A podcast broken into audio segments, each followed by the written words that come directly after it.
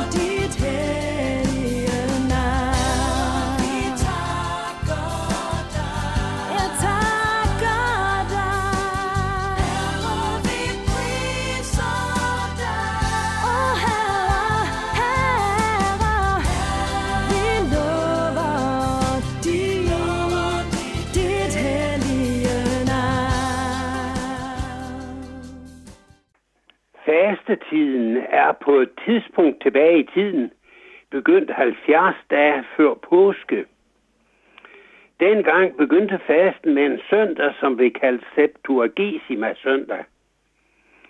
Det betyder den 70. 20. dag før påske, og den faldt 10 uger før påskedag, fordi man blot fastede fire dage om ugen Fastens længde har varieret op gennem historien. I det andet århundrede fastede man kun langfredag og påske lørdag.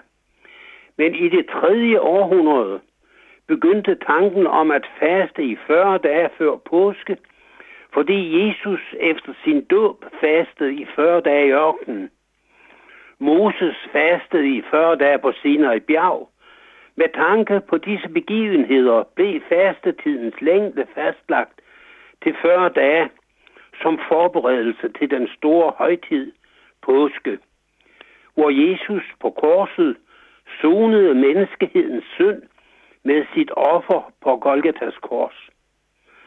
Han døde, men opstod på tredje dagen. Søndag har man altid holdt fri for faste, fordi det er en festdag, hvor Jesu opstandelse fejres. Med seks der om ugen i syv uger bliver fastetiden fra fastlavn søndag på 42 dage.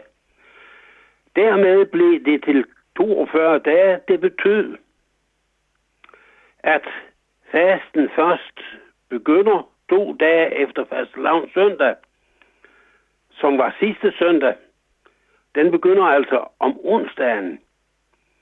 Den onsdag blev kaldt Aske onsdag. Tiderne skiftede i middel tid. I det fjerde århundrede blev det ændret til, at man ikke fastede om torsdagen, så der røg seks faste dage ud af kalenderen. Man måtte så begynde fastetiden 60 dage før påske. En overgang blev lørdagen, sabbaten, fastsat til fastedag. Der er altså to søndage gemt i kirkekalenderen, der har navnet Septuagesima søndag og Sexagesima. Og de, dem har man bibeholdt. Og de ligger lige før fastelavns søndag, som var i søndags. Og nu vil jeg læse lignelsen om arbejderne i vingården, der handler om de jordiske og de himmelske ting.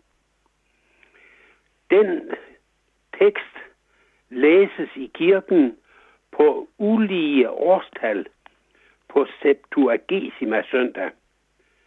Og vi vil begynde disse andagter i fastetiden med at læse vingårdslignelsen fra Matthæus evangeliets 20. kapitel. Hemmeriget ligner en vingårdsejer, der tidligt om morgenen gik ud for at lege arbejdere til sin vingård. Da han var blevet enig med dem om en dagløn på en denar, sendte han dem hen i sin vingård. Ved den tredje time gik han ud og så nogle andre stå ledige på torvet. Og han sagde til dem, gå I også hen i min vingård, så skal jeg betale, hvad I har ret til. De gik derhen.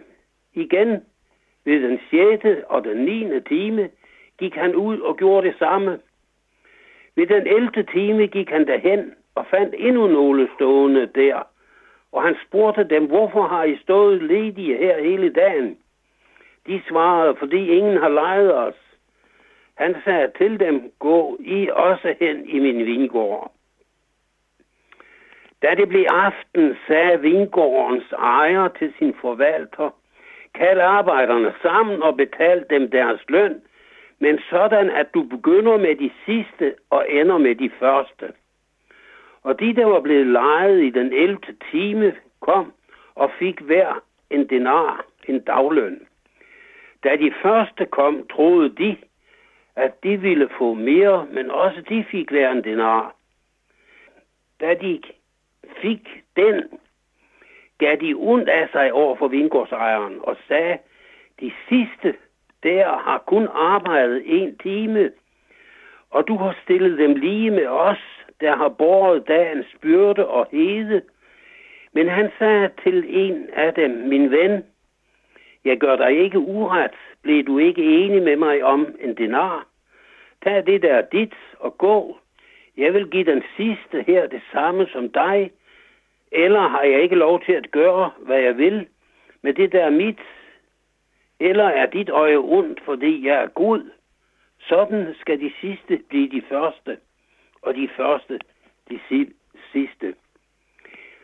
I denne lignelse her om arbejderne i vingården er det forholdet til de himmelske ting, som Jesus taler med sine disciple om.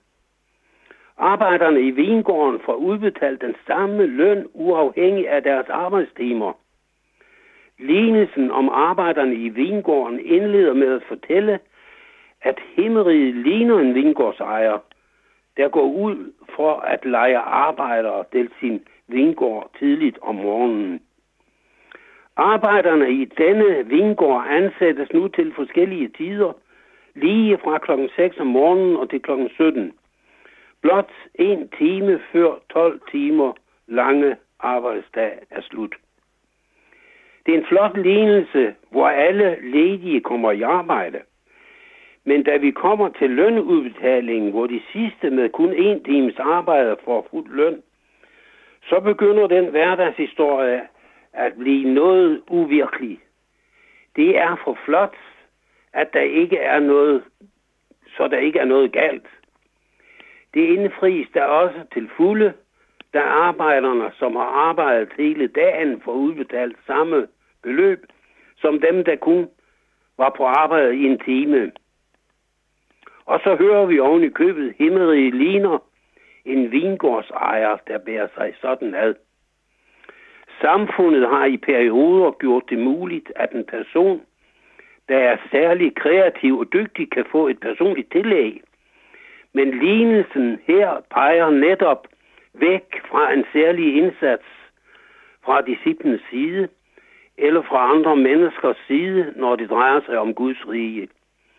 I de jordiske spørgsmål gælder lige løn for lige arbejde, men i Guds rige betyder kun Guds nåde noget. Der er intet andet, som forslår, når det er Gud, som gør det, der skal gøres, for at vi kan få troen skænket som en gave og blive frelst. Lignelsen skal få os til at stanse ved Guds godhed, sådan som vi også synger om det i en ganske vist nyårssalme. Guds godhed vil vi prise, de store med de små. Den bedste nytårsvise, som vi kan finde på, er tak af hjertens grund for gave Gud fuld mange til os i år. For gangen er Gud så rig og rund. Amen. Herre, jeg vil gerne tjene, tjene dig og dig alene. Tag og brug mig som du vil. Hvad jeg ejer har du givet, hver en evne selve livet. Dig det hele hører til. Led mig frelser ved din nåde, også når jeg selv vil råde, og vil gå min egen vej.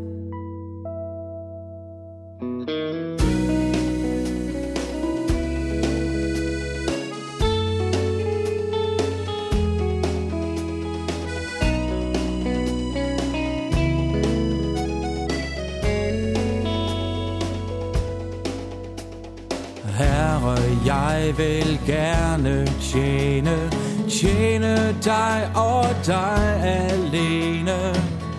Tag og brug mig som du vil. Hvad jeg ejer har du givet, hver en evne selve livet. Dig det hele hører til. mig frelser ved din nåde. Også når jeg selv vil råde og vil gå.